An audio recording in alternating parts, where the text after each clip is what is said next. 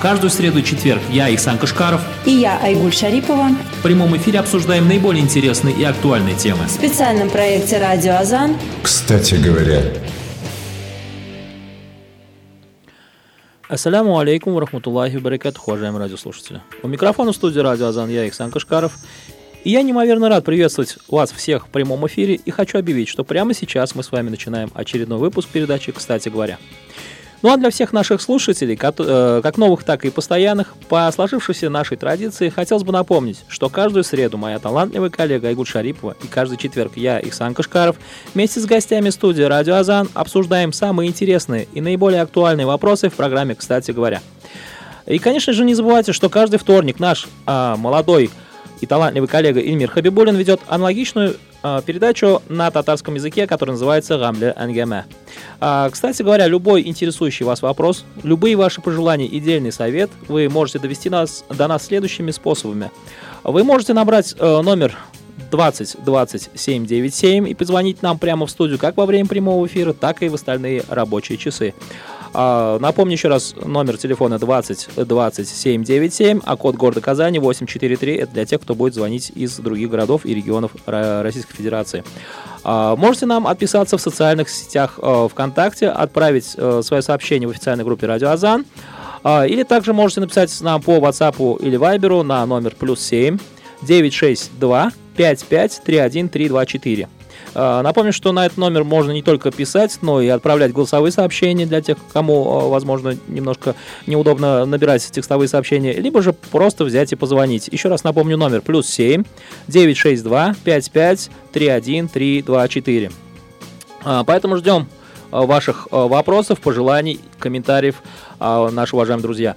Ну, пользуясь случаем, хотелось бы поблагодарить всех тех, кто уже проявил свою активность и отписался нам, а, поделился, э, отписался, задал свой вопрос или поделился своими комментариями относительно темы сегодняшнего эфира.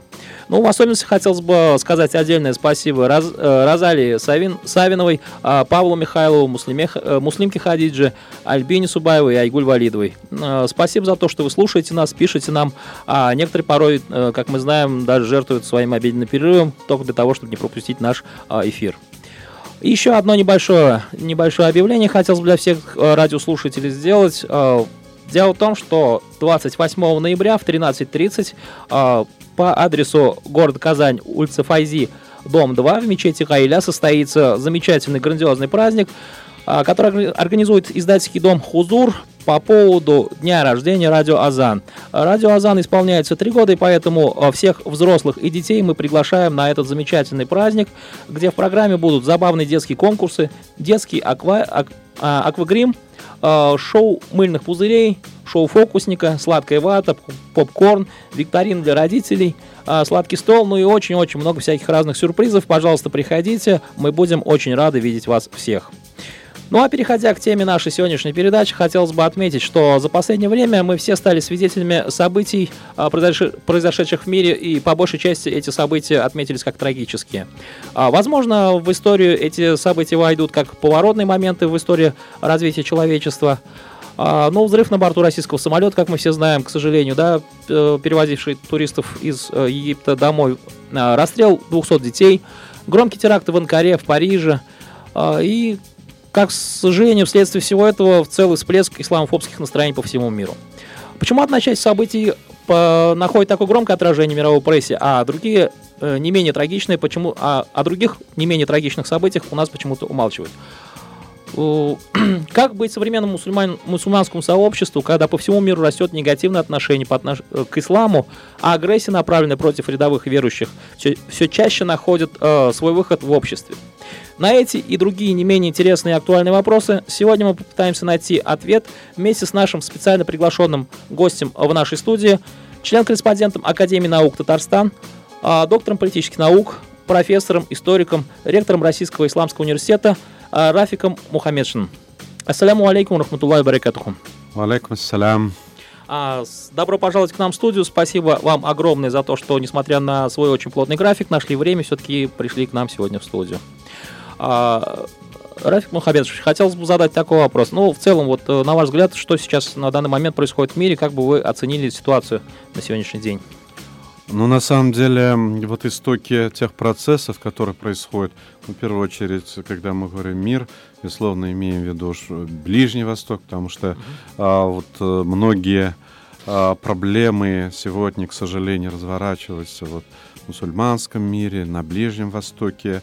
Но это началось уже 3-4 года тому назад под э, названием «Арабская весна». То есть пошел процесс переформатирования самих мусульманских государств.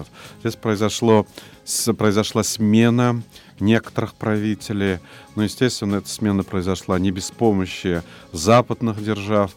И ушел э, Саддам Хусейн, э, был убит э, Муаммар Каддафи, это Ирак, Ливия, и начались процессы в Египте и в Сирии. Но в Египте практически все вернулось на круги своя. К власти пришел Мурси, представляющий одно из таких ну, распространенных сегодня в мусульманском мире братьев мусульман, Ихван муслимин Но вот Сирия сегодня является самой болевой точкой практически для всех вот э, мусульманского сообщества. Но вот э, как бы мы, э, с одной стороны, говорили, да, Ираке, по сути дела, идет гражданская война, потом Ливия, это гражданская война, mm-hmm. сегодня Сирия. Но вот э, оказалось постепенно, э, по сути дела, мы стали свидетелями появления, по сути дела, нового государственного образования. Даиш ИГИЛ. То есть они постепенно захватывали земли, вот, Ирак, э, Ливия, Сирия, и постепенно формировали свое государство. И, по сути дела, сегодня на Ближнем Востоке появился совершенно новый игрок – который имеет, это тоже как бы парадоксально, мы сколько уже говорим о необходимости борьбы против терроризма и экстремизма, а на наших глазах, на виду всех практически мировых держав, появляется совершенно новый игрок, если мы раньше говорили Аль-Каида, uh-huh. это как бы идеология, которая не имела какие-либо территориальные очертания. Сегодня уже с территориальными определенными границами, правда, размытыми, со своей идеологией, со своей инфраструктурой. Ну, самое удивительное, сегодня выясняется, что довольно мощной экономической базой, то есть есть сведения, что на продаже нефти, на других, э, они зарабатывают в месяц э, около 50 миллионов долларов. То есть они имеют очень неплохой бюджет на сегодня. Но, естественно, вот э, этот игрок тоже стал одной из причин то, что вот сегодня разворачивается на а, вот на Ближнем Востоке. Ну, естественно, вот последние события, они были связаны с тем, что ну, Россия наконец-то вот определилась в позиции. Россия вот а, сказала, что необходимо вмешиваться в эти процессы, поскольку уже сегодня совершенно неконтролируемо непонятно, чем это закончится. Речь идет сегодня, может быть, гражданская война вот, в мусульманских странах, но мы-то не знаем, что будет завтра. То есть э, постепенно это приближается к границам стран СНГ, вот уже практически рядом с Таджикистаном. Таджикистан — это, по сути дела, тоже рядом с нами. Вот, естественно, вот эти процессы негативные необходимо было остановить. Э, и поэтому вот э, Россия, вот президент России, было принято решение о Государственной Думе о том, что они будут уже вот военно поддерживать Сирию. И вот э, то, что поддержка России Сирии, в общем-то, еще больше усугубила ситуацию в этом регионе. Ну, ИГИЛ, который чувствовал себя как государство, особых, не, больших особых препятствий не чувствовал, сейчас видит, что э, со стороны многих держав отношение к нему кардинально меняется, не без э, помощи России. И результатом, ну, к сожалению, вот становится те вот события, о чем уже вами было сказано, это и взрыв нашего самолета уже uh-huh. вот э, определили, что действительно Теракт это был террористический акт. Ну, события вот в Париже очень такое значимое, большое, негативное вот событие, поскольку это была серия терактов не только в одном месте. Но Турция, здесь они уже происходили раньше, чуть-чуть. Да. да, то есть вот это, безусловно, является вот последствием тех процессов, о чем я говорил. А ну как вы думаете, почему в средствах массовой информации мирового масштаба, да, некоторые события находят отражение, а некоторые события, к сожалению, как-то умалчиваются? Например, российский самолет упал, он был менее значим, возможно, по освещению средств массовой информации, нежели, допустим, теракты в Париже. Я уж не говорю про то, что там 200 детей иракских расстрелял ИГИЛ, но не было такого резонанса. В Сирии, в, в, в Африке, в арабских странах ежедневно погибают э, сотни, а возможно даже тысячи людей. В Палестине, допустим, Э, израильские солдаты могут убить э, девушку беззащитную, ребенка, а об этом тоже мировые СМИ как-то умалчивают. Вот как вы думаете, с чем это связано и как нужно с этим не то чтобы бороться, да, а как нужно менять ситуацию в данном а, случае? Ну, на самом деле, все как бы с одной стороны причину объяснить э, просто, а менять ситуацию практически, может быть, ну, очень сложно. Почему? Ну, когда мы говорим а, вот э, Ближний Восток как некий элемент исламской цивилизации, есть э, западная цивилизация. То есть никому не секрет, что начиная уже с XII века противостояние между цивилизациями уже постепенно формируется. В XII веке это крестовые походы, Западная Европа, Европа наконец-то Э, ну, не наконец-то, может быть, неудачное выражение, то есть оказалась на территории а, мусульманских стран. То есть практически вот в XII веке а, европейская цивилизация и мусульманская цивилизация, они встретились на, на, на совершенно неблагодатной почве, uh-huh. на почве а, вот э, попытка завоевать какие-то границы. То есть это некие а, вот начало процесса противостояния двух цивилизаций. То есть это идет давно, и поэтому, естественно, когда мы говорим взаимоотношений мусульманских стран и Европы, а, сегодня средства массовой информации в основной массе а, это, безусловно, в руках вот европейских стран. Крупнейшие а, вот, э, средства массовой информации, они поддерживаются европейскими различными структурами. Поэтому, естественно, когда э, события происходят в Европе, их освещают соответствующим образом, а когда в мусульманских странах внимание обращает совершенно незначительное. Ну, естественно, это им особо и не надо, поскольку это не наш, это происходит там. Это вот наш мир, это Париж, это да, это Европа. И поэтому все негативные процессы, происходящие а, в европейских странах, надо показать, надо искать причины. А мусульманский мир — это нечто чужеродное, и поэтому то, что происходит, это плохо, но вовсе не обязательно это освещать, как мы освещаем другие события. Но с этой точки зрения, вот она логика есть. То есть то, что происходит в мусульманских странах, ну, практически не освещается. И в российских средствах массовой информации уделяется мало внимания. В Европе тем более. Но если освещается, например, тот же Шарли Эбдо, то есть по-своему таком совершенно неприемлемом с точки зрения человеческой нравственности преподносит, как это вот было связано с рывом с российского самолета. Вот э, поэтому она, как бы, вот эта ситуация, она объяснима, объяснима. Но по-человечески это необъяснимо, может быть, но тем не менее, с точки зрения большой политики, да. То есть европейская цивилизация защищает свои интересы, подключая средства массовой информации, ну, а мусульманские вот страны пытаются защищать свои интересы, но, к сожалению, а, когда мы говорим вот мусульманский мир, но мусульманский мир, э, к сожалению, сдал свои позиции уже в XVIII веке. В XVII веке мусульманские страны многие стали колониями, и вот постколониальный синдром, он, к сожалению, вот сказывается совершенно в чудовищных формах. Когда мы говорим вот исламской цивилизации, мы можем привести ведь очень прекрасные примеры расцвета исламской цивилизации вот до XIV века. Исламская цивилизация была блестящим образцом развития мировой цивилизации. Европа, в Европе этого не было. То есть она, это была цивилизация самодостаточная. Эта цивилизация развивала все, не только богословие и светские науки, математика, физика, астрономия, медицина. Но, то есть, исламская цивилизация показала, что все потенциальные возможности интеллектуального развития в этой цивилизации есть. Но, к сожалению, все поменялось. Вот э, европейская цивилизация по многим своим показателям она вышла на первое место.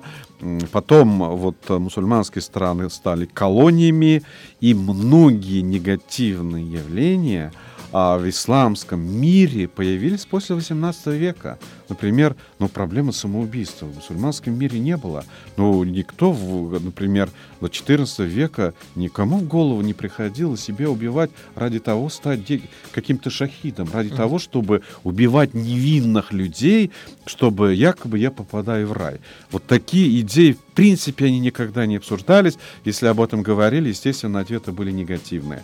То есть вот это постколониальный синдром создает и среди самих мусульман, мусульманских странах вот чудовищно негативное явление, которое пытается преподнести, дескать, вот мы вот мусульмане воюем ради того, чтобы а, уничтожить кяфров, а потом самим попадать в рай. Но это на самом деле ну, непонимание, может быть, элементарных вещей, то, что заложено в исламской догматике. Ну, как обычно я их называю, высококвалифицированные неучи, которые не находят э, другого выхода своим а, невежественным взглядом, кроме как а, идти с автоматом в руках воевать и убивать простых мирных людей. А, напомню всем, кто только сейчас подключился а, к нашему эфиру, что в гостях нашей студии сегодня профи... член-корреспондент Академии наук Республики Татарстан, доктор политических наук, профессор, историк, ректор Исламского университета Рафик Мухаммедшевич Мухаммедшин. Все ваши вопросы вы можете нам задавать в прямом эфире, можете отписаться нам в ВКонтакте, в официальной группе Радио Азан. Можете позвонить нам по телефону 20 27 97, либо же отписаться в Вайбере, WhatsApp, позвонить на этот номер, отправить голосовое сообщение на номер плюс 7 962 55 31 324. Ну, сразу хочется зачитать несколько вопросов, которые пришли к нам в студию. Да, начнем э, с вопроса Артура, который пишет нам из Кукмара. Как вы думаете, почему э, боевики ИГИЛ не нападают на Израиль? Хотя, по сути дела, они видят их самыми главными врагами ислама, по вашему мнению. Вопрос на самом деле ну, интересный, а, но и тоже непростой. То есть, э, да, вот э, этим вопросом задаются многие, почему вот а, а, ИГИЛ сразу не начинает ну, свою войну против Израиля. То есть, естественно, в этом регионе Израиль это государство, которое вызывает у многих государств негативную реакцию.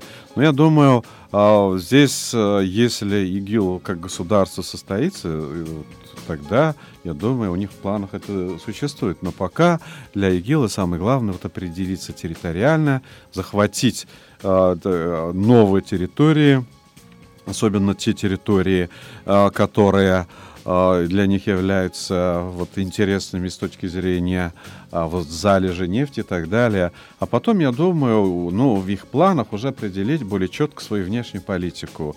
Я не, я не думаю, что во своей внешней политике Израиль занимает у них второстепенное место. Но сегодня у них задачи другие, поскольку им надо определить как государство, определить территории. После определения территории тогда они будут выстраивать отношения а, с теми государствами, которые окажутся соседями. Ну, поэтому сегодня, возможно, эта проблема взаимоотношений с Израилем и с другими странами для них еще не является э, первой, первостепенной задачей. А, ну вот Руслан из Казани нас спрашивает, э, как вы э, прокомментируете то, что Всемирный совет мусульманских ученых э, поддержал действия России в Сирии, хотя буквально до недавнего момента, да, Всемирный совет был как бы против, скажем так, бомбежек Российской Федерации, вооруженными, вооруженных сил России на территории Сирии. Ну вот Всемирный совет мусульманских ученых, ну, это огромная вот организация, куда входит практически все богословы мусульманских стран. Угу. И поэтому какое-либо решение, которое было озвучено, по сути дела, не является решением всей этой организации. Uh-huh. Ну, например, вот э, очень долго обсуждали на страницах массовой информации, это подписаны Кардави и Карадаги, секретарь этой организации. Там около э, или 59 богословов подписали письмо против участия России в этой войне. Но потом появляется другое. То есть это определенные группировки, которые высказывают свое мнение. Но в данном случае, ну, к, к этим, мне кажется, надо относиться совершенно спокойно. То есть, ну, высказали свое мнение определенная группа ученых. Но, по сути дела, Всемирная организация богословов, не созданы для того, чтобы они вмешивались в внешнеполитическую деятельность того или иного государства. И с этой точки зрения, ну, пусть богослов, они обсуждают богословские проблемы, что их мало сегодня, но, к сожалению, вот э, особенно последние годы много критики против Кардави, хотя Кардави в свое время был очень э, уважаемым богословом. Но, к сожалению, в последнее время у него фетвы и так далее, они больше политика больше политики. Он по отношению к Чечне уже выносил такую фетву, потом уже совершенно противоположную. По России у него какое-то высказывание. Но вот с этой точки зрения, а, вот э, то, что говорят ученые, ну, можно иметь в виду, вот определенная группа ученых высказал свое мнение, это их право.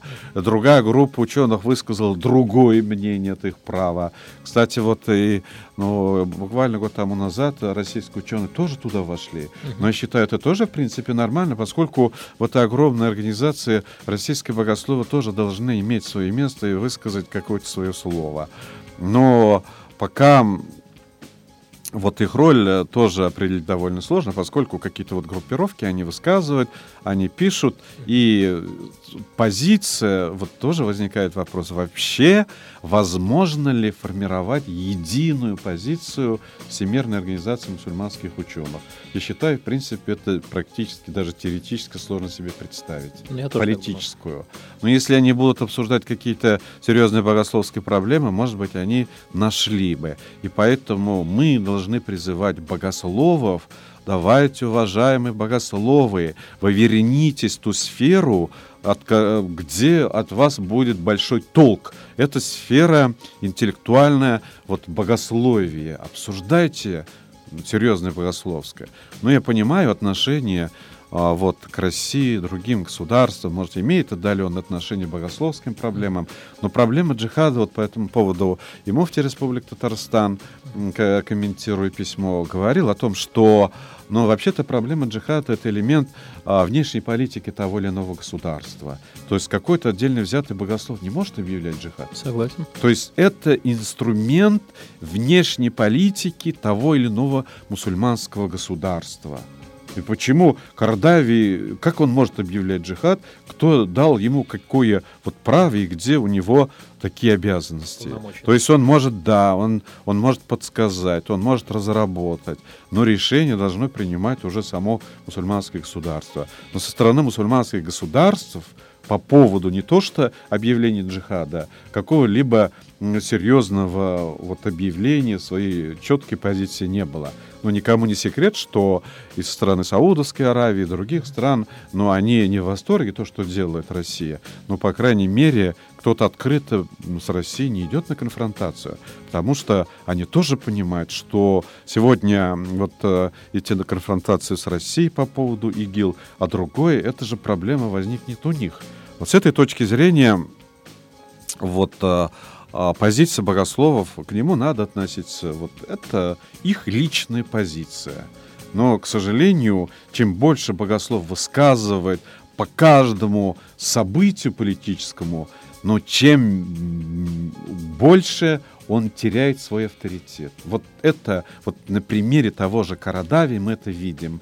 10-5 лет, 6 лет тому назад был самый авторитетный, ежедневно вмешиваясь в политику, он вес э, среди мусульманских богословов теряет. Безусловно, безусловно. А, очередной вопрос, вопрос пришел к нам в студию. Э, Эльвира из Казани спрашивает нас, то, что в Париже сейчас закрывают э, мечети, которые, по мнению французов, являются центром распространения радикальных идей, но будет ли решена таким образом проблема? То есть закроют мечеть в одном месте, люди будут собираться в другом месте. Как вот с этим, э, как к этому нужно относиться и вообще как нужно вообще бороться с распространением радикальных идей, в том числе и в Европе, по вашему мнению? Ну, конечно, закрытие мечети — это создание э, вот э, то есть загонять проблему вглубь. То есть вот, э, мечеть, в принципе, мусульмане, мечеть никогда не был очагом там радикализма. Мечеть вообще-то мусульмане э, приходят читать намаз. Поэтому, ну да, из э, Минбара там э, может э, проповедь читать, может быть, радикального другого содержания, но это же легче контролировать. Мечети, вот если если будут адекватные богословы, наоборот, они могут работать с мусульманским населением. Ну, конечно, Париж — это и вообще Европа, это уже э, довольно сложная э, в конфессиональном плане вот э, страна. Например, во Франции уже около 10% населения это мусульмане. Вот, но в свое время я часто бывал в Париже. Вот в прошлом mm. году я месяц был приглашенным профессором, работал в Париже. Ну, конечно, есть э, а, районы Парижа, где практически живут только мусульмане. Даже э, лавка мясника, который француз, который все время продавал мясо, он в этом регионе просто боится продавать не халяльное мясо. Только халяль продают, хотя там живут и, и э, не мусульмане.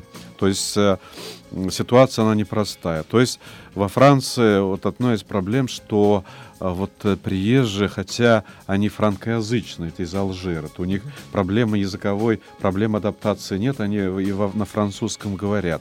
А, но, тем не менее, вот проблема адаптации, она есть. Но никому не секрет, что европейские страны, ну и к нам тоже, если uh-huh. мы говорим мигранты. Мигранты это в основном маргиналы, люди, которые у себя в стране не могли найти работу, они в поисках работы выезжают.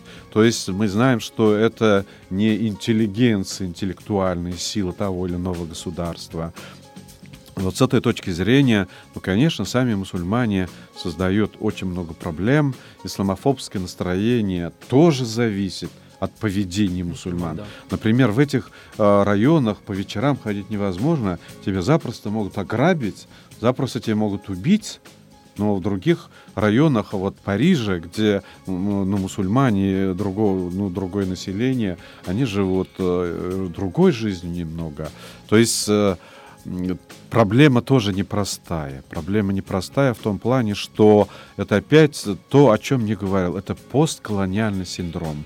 То есть, начиная с 18 века, европейские вот страны, особенно вот Франция, Великобритания, может быть, Англия, но они разорили мусульманские да. страны. Из-за чего Алжир вот такая ситуация? Потому что стала колонией. То есть определенная ответственность, то, что вот экономика этих стран находится на таком уровне, что в поисках работы они оказываются в Европе, это есть вот та общая глобальная проблема, которая имеет свое начало ну, в XVIII веке в лучшем случае. А вот, а, поэтому борьба против терроризма, экстремизма нельзя вот смотреть только, а как вот в Париже, во Франции сегодня решать проблему терроризма, экстремизма.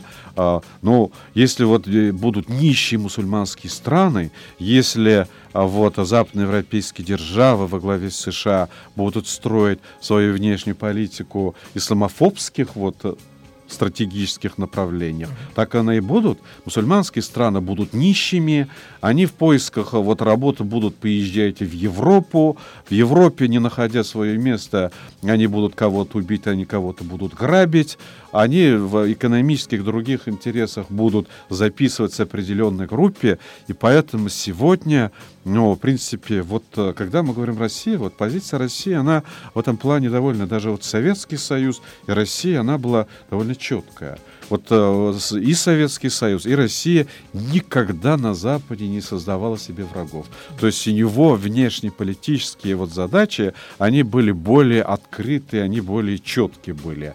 Но вот э, Европа, США, они ведут, к сожалению, двойную игру. Здесь убивают, Например, того же Саддама Хусейна с каким позором убили, но он заслуживал другого. Как-никак, он держал Ирак. Мы не говорим, что он был диктатором. То же самое Муаммар Каддафи. Да. Он не заслуживал такого отношения. Это это человек, лидер, который в течение десятилетий держал. Это очень сложный регион. Огромнейшие вот эти племена, которые никому не подчинялись Ливии, а он их держал. И Ливия была одной из развивающих стран. Что мы сегодня имеем? Из-за каких-то вот э, стратегических вот задач США и так далее, мы имеем государство, которое развалилось, по сути дела, на три части, идет гражданская война. И поэтому проблема террора вот нельзя сводить только, ах, надо вот мечети закрывать, это совершенно неправильно, проблема только уйдет вглубь. Но мусульманину намаз читать надо, да. он все равно намаз будет читать. Он намаз будет читать на квартире, они начнут собираться от того, что закрывается мечеть. Это совершенно не проблема. Но про, на проблему надо смотреть шире. То есть, каким образом мы должны бороться против бедности, каким образом вот мусульманская цивилизация, она должна вернуться на круги своя. И сегодня надо уже европейским странам отказаться от попыток навязывать мусульманским странам какие-то вот демократические ценности. Но эти демократические ценности настолько они абстрактно-аморфны, ну, например, американская демократия, она даже неприемлема в Европе. Есть американские либеральные ценности, они присущи только для Америки. А когда мы говорим Европа, есть консервативная Великобритания с консервативными идеями, есть э, Германия с, с традициями социал-демократии, Швеция. Это совсем другие демократические ценности. Но почему-то, когда дело касается вот мусульманского Востока, сразу возникает, а вот на Востоке надо мусульманские э, демократические ценности распространять. И все завершается гражданской войной. Мы не можем назвать какой-либо даже клочок земли не государство. Благодаря вот так называемым демократическим ценностям, которые навязываются извне, э, мусульманские страны пошли хоть на один шаг вперед. Наоборот, получается, что где попытка навязывать демократические ценности – начинается гражданская война, потому что это разные цивилизации. У них свои цивилизационные измерения, у них свои ценности, и поэтому нельзя навязывать. Вот когда, может быть, ну, появится вот понимание того, что ведь корни экстремизма, терроризма в Европе лежат не только в самом государстве, а за его пределами, Сегодня, например, а, из Сирии выехало около 5 миллионов человек. 5 миллионов человек. 5 миллионов. Если сегодня пойдет такая тенденция, миграционная тенденция, в Европе может оказаться около 1 миллиона человек из мусульманских стран. Будут, найдут ли они свое место, как они будут себя вести, кто это люди, кто они по своему убеждению, там есть ли боевики, э, не приведет ли то, что там в Европе появится миллион человек, найдут ли они работу, не приведет ли их озлоблению, не будут ли они создавать какие-то другие То есть это никто не знает. Вот с этой точки зрения, почему вот гражданская война в Сирии, надо прекращать гражданскую войну, чтобы страна стала нормальной, чтобы все вернулись в свои страны. И тогда, может быть, и Европе будет легче. Но, к сожалению, пока на проблему Европа так не смотрит. Сегодня все озабочены, чтобы больше не было взрывов. Охранять. Это, конечно, надо, но стратегически надо смотреть чуть дальше своего носа и выстраивать вот эту большую политику без каких-то игр, более открытую. А, то есть можем ли сказать то, что, то, что сегодняшние проблемы э, это семена засеяны еще в веке 18 западной цивилизацией непосредственно? Ну, конечно, то есть э, здесь, ну, конечно, вот надо на проблему смотреть шире. То есть это вот противостояние двух цивилизаций. Исламская цивилизация, западноевропейская цивилизация.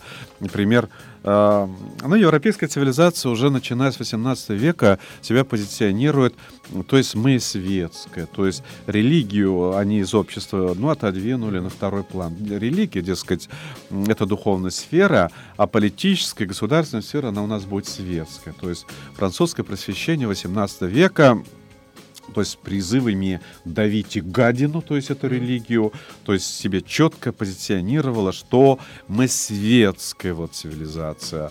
Но когда вот э, э, ну вот э, в 20 веке, в 21 веке, когда мусульманское население Европы стало намного больше, В общем-то, западноевропейская цивилизация вспомнила свои корни, христианские корни. То есть, э, если вот внешняя риторика светская, а на самом деле все равно лежит вот христианское корни. То есть от этого никуда не денешься. И поэтому сегодня, конечно, очень важно вот выстраивать отношения между Западом и Востоком. Но это может быть, э, ну, найти все точки а, соприкосновений между ними, вот, э, честно говоря, сегодня представить довольно сложно. Но, по крайней мере, на уровне вот, внешней политической деятельности, выстраивания экономических отношений. Но надо быть более честными и надо э, вот с учетом интересов, в том числе и мусульманских странах. Но пока этого нет. Но когда мы говорим Ирак, в первую очередь, Ирак ведь это не только Саддам Хусейн. Да. Это в первую очередь даже не Саддам Хусейн был. Это нефтяные залежи Ирака. Но а, когда мы говорим Ливия, это не только Муаммар Каддави, действительно, он был категорически против э, демократических западноевропейских ценностей, против Америки много выступал. Но это, безусловно, богатая вот страна, но Сирия — это стратегически важный объект. С этой точки зрения это не борьба за установление демократических ценностей, а борьба за захват вот, экономически, стратегически важных районов для того, чтобы проводить свою политику. Но если так она будет, конечно, вот это противостояние в виде вот этих чудовищных терактов, ну, конечно, будет продолжаться. Потому что когда мы говорим теракт, это не только неграмотность людей, непонимание, это и безвыходность из э, создавшейся ситуации. Что делать? 5-6 миллионов человек из Сирии ушли. Что им делать? Это безвыходно на самом деле. Да. Все разворошили. Человек в такой ситуации критически готов идти на все. Это в том числе, когда мы говорим теракт, это психологический момент, тоже нужно иметь в виду. А вот ну, очередной вопрос поступил к нам в студию. Как вы думаете, необход... есть ли необходимость ужесточать России миграционную политику? И поможет ли это, скажем так, э, предохранить Россию от проникновения сюда э, радикальных идей? Но миграционная политика на самом деле тоже там должен быть порядок. Сегодня этого порядка особо нет. Когда мы говорим мигранты, ведь мигранты смотрят в первую очередь дешевая рабочая сила. Mm. То есть любое государство дешевой рабочей силе заинтересовано, и поэтому они в Европе, везде эту рабочую силу используют, потому что здесь экономический эффект большой. То есть, например, в Европе зачем в Европе развернуть какое-то производство, потому что рабочему надо платить не менее 2000 евро. А кто-то за 2000 евро будет работать целый год. Естественно, экономический эффект использования мигрантов, дешевой рабочей силы есть. И поэтому э, вот э, эта политика привлечения мигрантов из других стран, э, она будет и в России будет.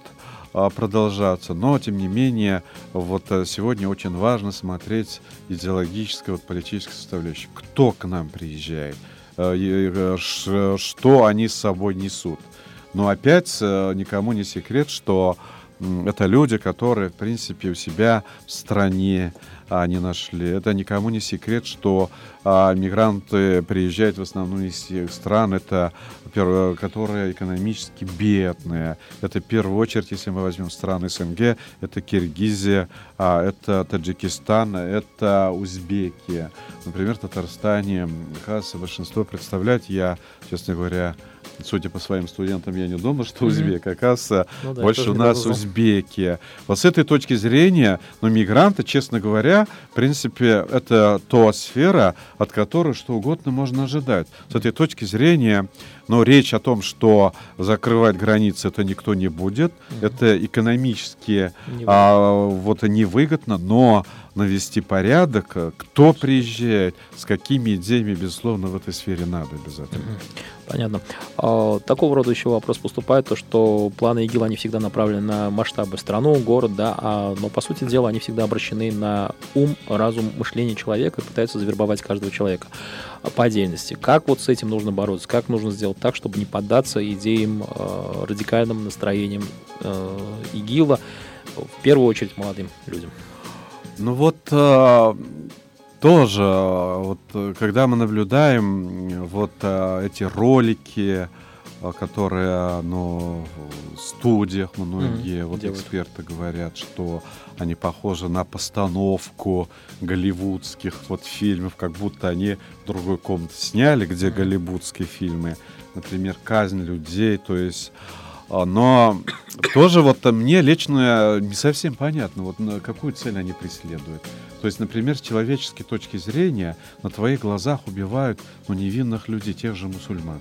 Как нормальный вот мусульманин на это может реагировать? То есть вот эта жестокость, такой демонстративно проявленная жестокость, на что направлена? Тоже ведь вопрос очень интересный. Ну, что касается а, вот а, то, что очень много а, людей они пытаются привлекать к себе, но вот а, эксперты тоже говорят, ну, скорее всего, это больше миф, это журналистский миф, и поэтому привлекать ИГИЛ становится с каждым разом все сложнее и сложнее, потому что ну, люди тоже понимают, что очень много то, что происходит, это даже не укладывается в нормальное человеческие представления отношений mm-hmm. людей. Но ну, детей вот убивать, убивать мусульман, зачем-то, но убивать христиан. То есть, ну, когда мы говорим вот противостояние, безусловно, это в первую очередь э, люди вот должны иметь хотя бы элементарное представление об исламе. То есть, когда мы говорим ислам, то есть есть люди Писания, то есть те христиане. То есть в исламе же никогда не было вот преследования христиан. Наоборот, ислам говорит, что есть люди Писания, Всевышний в свое время посылал до Корана другие Писания, и люди придерживаются других Писаний.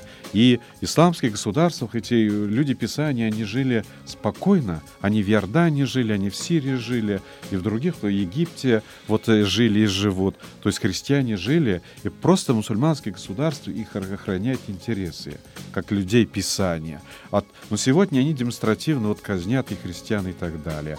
Когда мы говорим вот такфиризм, угу. то есть такфиризм это самое жестокое, то, что формировалось еще от 7 веке, от хариджитов. Да. То есть, если тебе мусульмане не нравится, ты обвиняешь, что он совершил тяжкий грех, и, и он вывел себя за пределы, его убиваешь. Это очень опасный прецедент.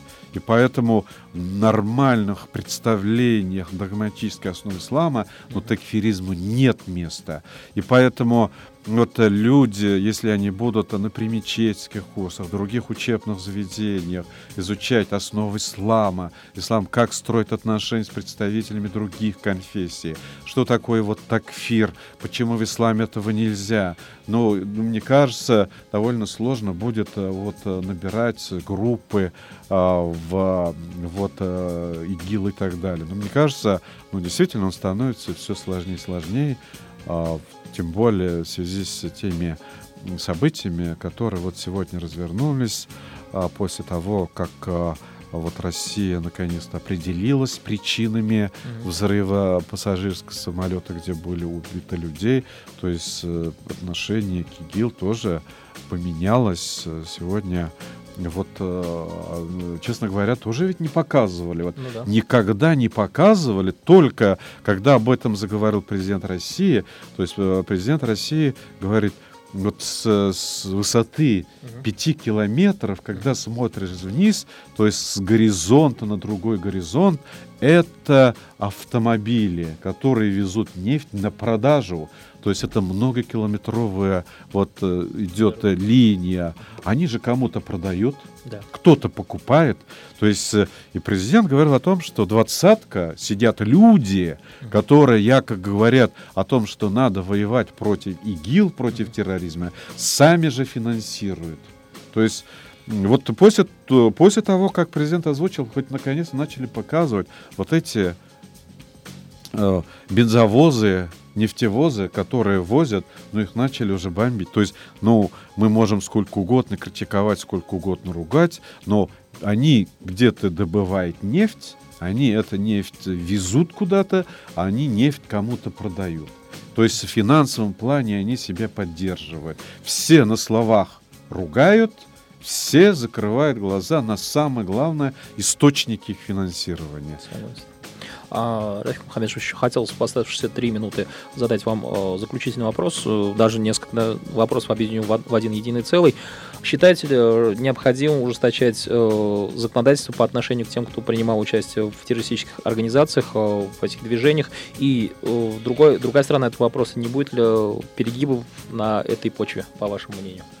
Ну, на самом деле, в законодательстве у нас по отношению различным э, вот э, запрещенным, она довольно достаточно. Нельзя сказать, что она мягкая. Я не думаю, что здесь э, что-то еще надо ужесточать. То есть, если государство в рамках той конфессиональной политики, которая, в принципе, она у нас есть, будет работать профессионально, я думаю, можно будет... То есть, ну, того, что ужесточать только, конечно, проблемы тоже не снимаются. Да, действительно, кто вот э, нарушил закон, выступает против конституционных основ России, с ними надо бороться, а, они не должны вот быть на свободе. Но другое дело, безусловно, это профилактика. То есть профилактика, образование, то есть сегодня очень важно, вот люди, которые имеют отношение к исламу, сами мусульмане в первую очередь, или люди, которые работают с мусульманами, они должны иметь вот э, четкое представление о базовых ценностях ислама. Если это будет, мне кажется, намного легче будет э, нам сохранить мир и порядок, и намного сложнее будет вот тем, кто по-другому думает, распространять террористические и экстремистские идеи в обществе. Понятно, спасибо. Спасибо вам большое. Спасибо за очень содержательный и интересный эфир. К сожалению, наше время подошло уже к концу, хотя э, говорить еще об этом можно очень много э, и много всяких полезных вещей об этом можно узнать. Э, надеемся, что это ваше не, послед... послед... не последнее посещение нашего, нашей студии, нашего радио, да, и увидимся с вами еще э, на других передачах, поговорим на другие темы. Вопросов у нас, к сожалению, еще осталось очень много, но время э, наше эфирное подошло к концу. Э, напомню для всех слушателей, что гостем нашей студии сегодня был член-корреспондент Академии наук Республики Татарстан, доктор политических наук, профессор, историк, ректор Исламского э, университета Рафик Мухаммедшевич Мухаммедшин. Ассаляму алейкум рахматуллахи баракатуху, уважаемые радиослушатели. Всего доброго, до новых встреч.